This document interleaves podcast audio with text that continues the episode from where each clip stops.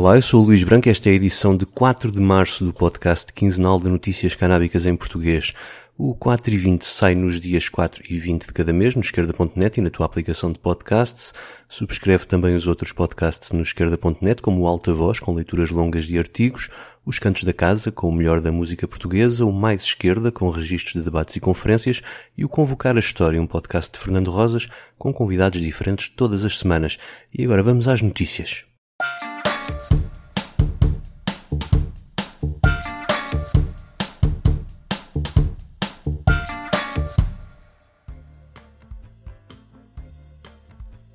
A cannabis para fins medicinais em Portugal é um negócio em crescimento, mas é sobretudo para exportação. O Infarmed disse na semana passada ao Cana Reporter que recebeu quase 100 pedidos de licenciamento, tendo 18 obtido resposta positiva.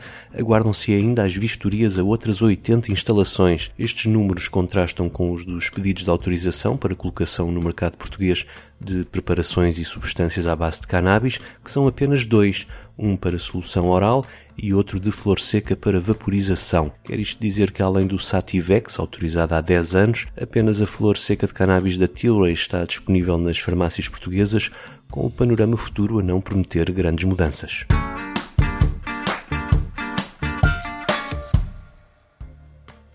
Ainda por cá, o Infarmed esclareceu através de uma circular que o uso do canabidiol, mais conhecido por CBD, é proibido, nomeadamente nos cosméticos. O esclarecimento pode ter surgido na sequência do aparecimento de produtos cosméticos anunciados como contendo CBD. Vários estudos apontam o CBD como um poderoso antioxidante e as principais marcas estão a apostar neste mercado, coisa que para o Infarmed é totalmente ilegal, dado que ele também está incluído na mesma tabela do que a restante cannabis contendo THC na lei portuguesa. E nem o facto de o CBD constar na lista europeia de ingredientes de cosméticos faz o Infarmed mudar de ideias.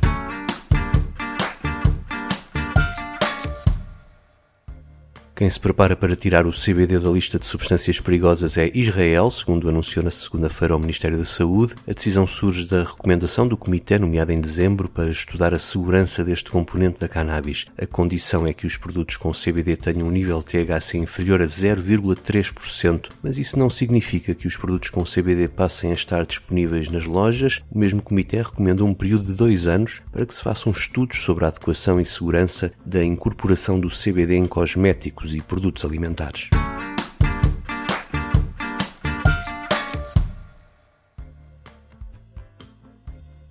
Nos Estados Unidos aumenta a pressão sobre o Congresso para agendar a lei que pretende legalizar a cannabis a nível federal. A chamada Lei Moore tira a cannabis da lista das substâncias controladas, reduz as prisões em massa e remove as barreiras financeiras que têm impedido os pequenos negócios de participar nesta indústria. Dezenas de organizações pró-legalização apelaram à líder do Congresso, Nancy Pelosi, para agendar a votação da lei este mês. A lei, na verdade, já tinha sido aprovada na Câmara dos Representantes na passada sessão, mas acabou por ficar à porta do Senado, então com maioria republicana. No Senado está em preparação outra lei promovida pelo líder da bancada democrata Chuck Schumer. Ele diz que o objetivo é tê-la pronta em abril. Vamos ver se estas leis ainda serão votadas antes das próximas eleições intercalares de novembro, que podem voltar a alterar a atual maioria no Senado norte-americano. Mesmo sem a legalização a nível federal, os números do emprego confirmam o avanço da indústria canábica norte-americana. Para se ter uma ideia, já há mais trabalhadores da cannabis do que bombeiros nos Estados Unidos, ou mesmo do que a soma de todos os barbeiros, cabeleireiros e esteticistas no país. Segundo o portal Leafly, é muito possível que este ano seja ultrapassada a fasquia do meio milhão de pessoas a trabalhar no setor da cannabis. No final de 2021 eram quase 430 mil e 2021 foi o primeiro ano em que foram criados mais de 100 mil novos empregos no setor. Estes números poderão subir bastante à medida que se concretizar a legalização com venda em lojas em estados como Nova York, Nova Jersey ou Connecticut. Em termos de vendas, este estudo da Leafly diz que o ano da pandemia viu aumentar em 6 mil milhões de dólares o resultado de 2020, com mais de 25 mil milhões em vendas nos estados com cannabis legal. Os números incluem as vendas do mercado medicinal. Hoje em dia, quase 3 em cada 4 adultos norte-americanos, cerca de 190 milhões de pessoas, vivem num estado onde há acesso legal à cannabis, ou através de receita médica ou em lojas de venda ao público.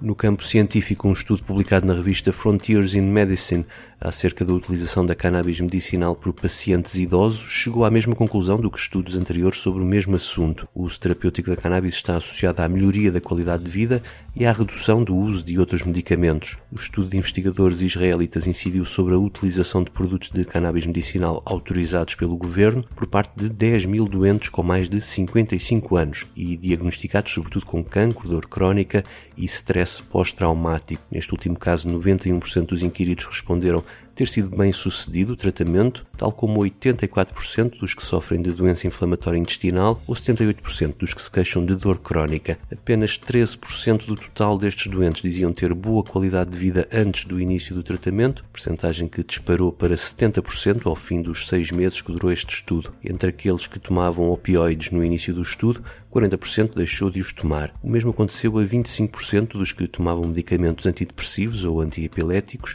e a 17% a quem era receitado ansiolíticos. Segundo os autores, os resultados deste estudo mostraram ainda uma elevada adesão ao tratamento, com alta segurança e baixos efeitos adversos, uma alta taxa de eficácia do tratamento e uma descida dos níveis de dor, além do aumento da qualidade de vida e da redução do consumo de outros medicamentos.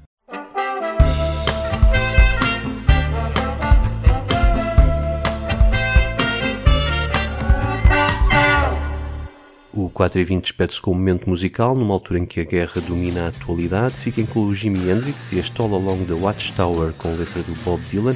Eu volto no dia 20, até lá.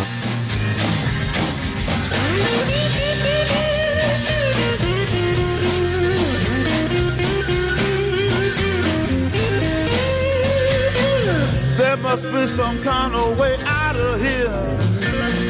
Say the joker to the thief. There's too much confusion. I can't get no relief. Businessman there, drink my wine.